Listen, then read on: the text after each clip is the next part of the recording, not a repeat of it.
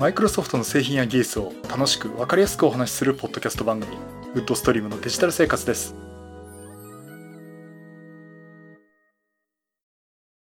第571回目の配信になります。お届けしますのは木沢です。よろしくお願いします。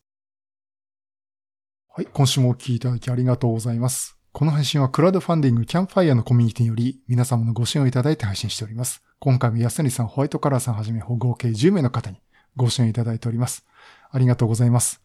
ご支援の内容に関しましては、この番組ウェブサイト、windows-podcast.com でご案内しております。もしご協力いただけるようでしたらよろしくお願いします。また、リサの皆さんとのコミュニケーション場としてチャットサイト Discord にサーバーを開設しております。こちら、ポッドキャスト番組、電気屋ウォーカーと共同運用しております。よかったら参加してみてください。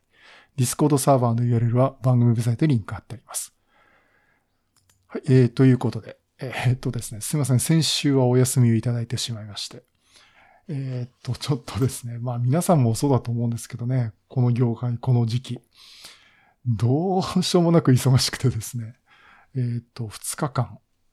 会社に行ってないんですけど、家で、在宅で、えー、仕事してました。えっと、まあ気持ちの余裕がないっていうかね。えそんなところありまして。まあ、と言ってもね、あの、こういうこと言うとね、もう大変なのはお前だけじゃないんだそうですと思いますんで、まあ、あの、そこはちょっとご容赦いただきたいなと思うんですが。えっ、ー、とね、今週も実は結構厳しい状況なんですけど、さすがにね、2週間空けちゃうとね、次続かないと思ってるんですよ。うん、ということでね、あの、すいません。本当に中身はね、薄いかもしれないんですけど、ちょっとお話をさせていただきます。えっ、ー、と、とにかくね、先週からお話したかったのは、バイオ Z。この話をしたいと思います。えー、っと、まあ、先々週のね、えー、まあ、前回の配信で、新型バイオをどうもティザー広告で発表するって話を、していまして、今のバイオのラインナップどうなってるのなんて話をね、させてもらったんですが、まあ、全部スッキリしてましたよね。で、この状況で、おそらくその SX12 の後継機が最新のプロセッサーを搭載した形で出るんじゃないかなっていう話はそんな話をしてました。で、最新のプロセッサーっていうとね、あの、インテルのモバイルプロセッサーの Core H35 って言ってる、えー、ハイパフォーマンスモデルですね。これが載せるモデルが出るっていうのはもうバイオは出すって話は前から出てたんですね。あだから、まあ第11世代ってことの、その中の H35 で、えー、出るんじゃねえかなっていう話までしてたんですけど、なんと VAIO Z の名前が復活ですね。あの、 VAIO Z って、あの、要は VAIO のノートのシリーズのフラッグシップモデルなんですよね。だから過去からバイオ Z と名前の付くやつは、その最高級の VAIO ということで出てまして。これがね、確かに前回お話した時にバイオ Z がラインナップなかったんで、なんか足りねえなっていうところは私もあったんですけど、そこが今回バイオ Z ということで発売、発表になりました。で、このバイオ Z、えー、14型の、えー、モバイルノートパソコンということで、まあ、ティザー広告でね、一部写真が出てたんですけど、もう一部国サビ型にもなってるっていうところと、あの、空冷ファンのところがおそらくその Core H35 のね、プロセッサーに対するものだったんじゃないかなと思います。で、今回やっぱり特徴的なのがですね、あの、全面カーボンボディということで、で、これをあの、立体成形してるんですね。カーボンファイバーを、こう、部分的に板として使うっていうのはいろんなパソコンでもありましたけども、えー、全体的にこのカーボンを折り曲げてっていう、これ加工が多分難しいと思うんですけども、えー、ボディを作ってるということで、まあ軽くて、かつ強度的にも優れていると。えー、いうことになります。まあ私もあんまり素材のこととね、強度的な話、物理的な話は詳しい話できないんですが、で実際その試験で高さ1.27メートルぐらい、127センチのところから落っことしても問題なく動作がするとかね、そういう挙動的にも優れているということが言われています。そしてあの CPU ですね。これの高性能 CPU と言われてまして、えっ、ー、と、Core i シリーズのモバイルプロセッサーの Core プロセッサー H35 というシリーズを搭載しています。あの、まあ、GPU 性能的にはですね、やっぱり実際のデスクトップパソコンにはかなうところはないんですが、えかなりそのデスクトップ PC に迫る勢いということで、えっと、最大これ5ギガまで切るのかな？うん。えー、というね、あの、プロセッサーを搭載しています。だからかなりパフォーマンス的に上げていますよと、いうことですね。あと、バッテリー駆動も結構、えー、いけるっていうことで、あの、ただ実際その、どのぐらいね、本当に実際いけるのかっていうところですけど、あるモデルでは34時間っていう駆動を実現しましたと。で、これあの、JETA の2.0っていう測定方法に基づいてやってるっていうことと、おそらく、えっ、と、そんなハイパフォーマンスモデルじゃないと思うんで、条件によって一番長い時間を出してると思うんですけども、まあ、34時間となると、おそらくね、それ、半分以下と見積もっても、1日持ち出して持ち帰ってくるぐらいだったら、あの、AC アダプターいらないんじゃないかなと思ってます。ですからその MacBook Air が、の M1 プロセッサーのやつが結構1日普通に持つよって話をしてますけど、結構それに近いものがあるのかなと思っております。で、あの、一応中身的な話見ると、例えばまあ、プロセッサーがその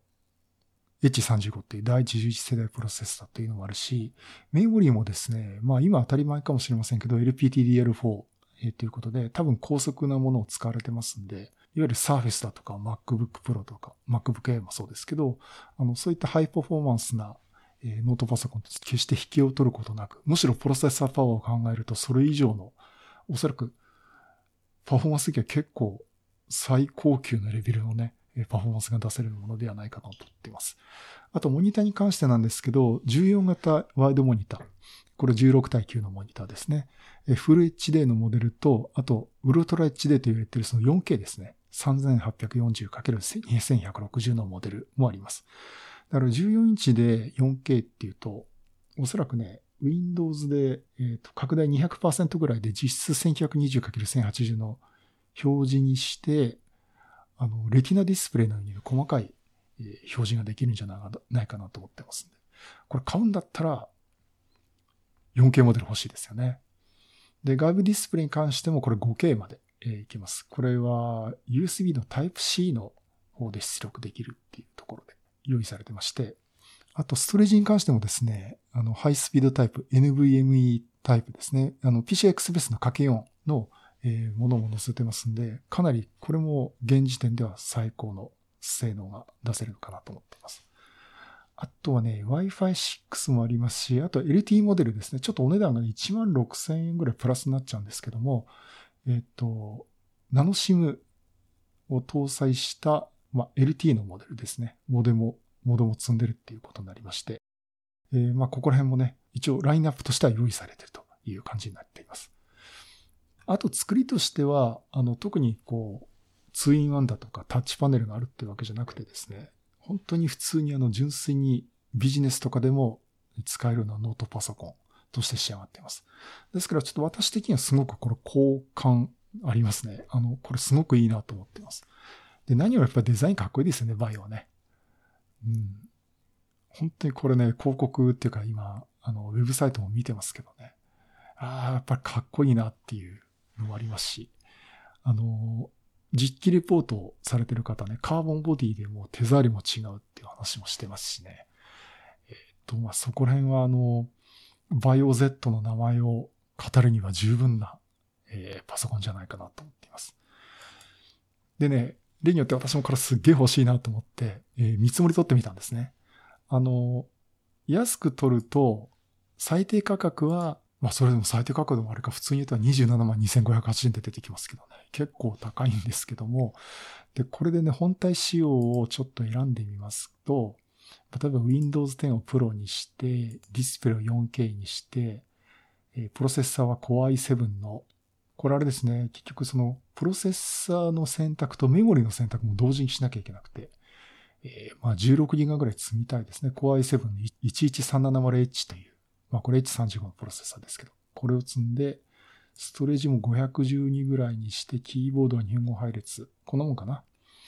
え、これでですね、税込み35万5080円です。結構しますよね。あの、私のお友達も何人か見積もってみたっつったらね、だいたい40万、50万コースいっちゃうんですよ。えー、というところもあって、あの、すごくいいパソコンだと思いますし、あの、本当にあの、モバイルで外でバリバリに使う方にはですね、おすすめできる。あの、値段はともかくおすすめできるもんだと思います。で、キーボードも相変わらずのバイオは静音タイプのいいキーボードを使ってますしね。で、これで、えー、最軽量の状態で 958g。オプションつけた状態で実際レポートされている方が、まあ、1キロちょっと超えるぐらいと言ってます。あのね、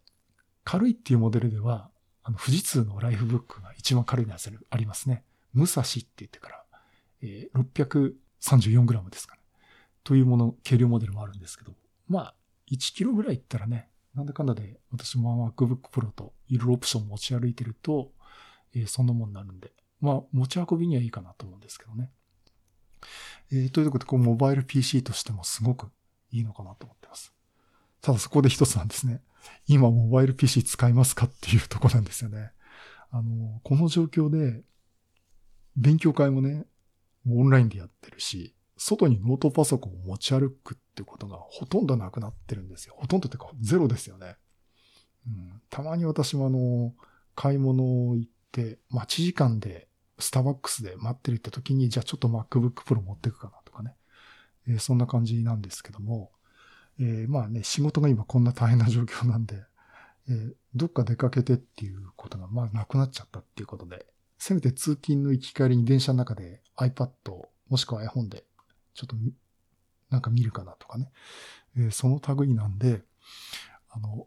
モバイルノートパソコンの出番が全くないんですよね。だからその状況で35万とか、まあ、40万円とかね、かけて買うことは私はないなと思うんですね。それと同時に、だからそういう需要も今は少ないのかなっていうふうに思っています。うん、だからね、この状況で、このバイオ、どのぐらい売れるのかなって。いや、あの、逆に売れてほしいんですよね。やっぱ潰れてほしくないっていうのもあるし。ただ一方、その、MacBook Air の M1 のモデルだったら10万ちょっとですよね。サーフェスだってまあ、15、6万でそこそこで使えますしね。うん、それ考えると、これは、どこまで需要があるっていうか、売れるかなっていう、その、バイオ株式会社がえー、大丈夫かなっていうね、えー、ふうに思ってますんで。まあ、いろいろ話聞くとね、あの、バイオ株式会社自体は、あんまりそのバイオそのものよりそのロボットだとかですね、ちょっとそっちの方もね、えー、結構頑張ってるってところで、あの、これだけではないと思うんですけどね。まあ、ちょっとバイオ存続のためにも、ちょっとこれは高級なのはいいんだけど、あとは SX12 とか、あっちも低価格モデルが出て、売れる、売れ筋のね、ボリュームゾーンっていうのもね、用意してもらえると嬉しいかなと思っています。ということでですね、私ね、これね、もうちょっと前だったらね、うお最高だぜ、欲しいぜって騒ぎたいとこなんですけども。えー、ただ、素晴らしいです。やっぱり最高のノートパソコンと言えるんじゃないかなと思ってます。まあ、それね、こういうのがね、やっぱり日本メーカーとして出るっていうことね、えー、嬉しいと思ってます。で、このバイオ Z、頑張ってほしいなと思っております。はい、えー、ということでね、えー、ソニーから久々の新型ノートパソコン、バイオ Z、最高高モデル、フラッグシップモデルのバイオ Z が発表されたという話をさせていただきました。はい、そういうことでね、今回バイオ Z の話をさせていただきました。Windows がね、あの、インサイダープレビューの方で2.11が出始めたって話が出ておりますんで、ちょっとそちらの話もね、していきたいなと思っています。え仮想マシンの Windows 10のインサイダープレビューちょっと、ちょっと手がついてなかったんで、まあやってみたいなと思っております。あと最近何かあるかな？とにかくね、仕事がなんとも忙しいっていうかね、なんだろうな。合ってないんですよ、今の仕事がね。うん、だから、忙しさとか仕事の中身の大変さは昔の方が大変だと思うんですけど、なんか、短期間でやんなきゃいけないことが同時に降りかかってきて、精神的に落ち着かないっていう状況になってるんで。まあすいません、こんなところで愚痴って申し訳ないんですけどね。まあ、とにかく今の状況は、まあ仕事やるしかないんで、えー、どっかで落ち着きたいなと思っております。まあ、あの、あれですね、昨日もあの、ドットネットロブ勉強会、あの、ありまして、えっ、と、私もちょっと在宅で仕事してたんで、まあ、高尾さんと小川さんとかにね、お願いして、あの、たくさんの方来ていただきましてありがとうございます。あの、私も後でアーカイブ見てですね、これ編集してあの YouTube にも上げたいと思ってるんですが、まあ、オンラインでやるっていうのもあるんですけど、過去の、Facebook のね、可能、過去の書き込みっていうのが時々出てくるんですけど、やっぱり月末になると、ドットエントラボ勉強会で品川の日本マイクロソフトに行きましたとか言ってね、あの、マイクロソフトのエントランスの写真とかね、あの、エレベーターの中のね、写真とかね、セミナールームの写真とか、あと懇親会の鍋の写真とかよく出てくるんですけど、昨日話してて、いや、久々にもう一回会って話したいねと。ね、品川のアマトロ2号店でいいよと。飲み会とかでもしたいよねって話をしてますんでね。まあ、こう、いつの日かまた、そういう日が来るといいかなと思っています。それで、ね、ひょっとしたら来週はね、ちょっとすいません、夜間作業で仕事が入るんで、もしかしたらお休みするかもしれませんが、ご容赦いただきたいと思っております。ちょっと、4月ぐらいになると、ちょっと状況改善、改善っていうか、悪いのがちょっと若干改善するかと思いますので、えー、また落ち着いていろいろネタ集めのお話したいと思ってますね。よろしくお願いします。はい。そういうことでまた、色ネタ集めてお話したいと思います。またよろしくお願いします。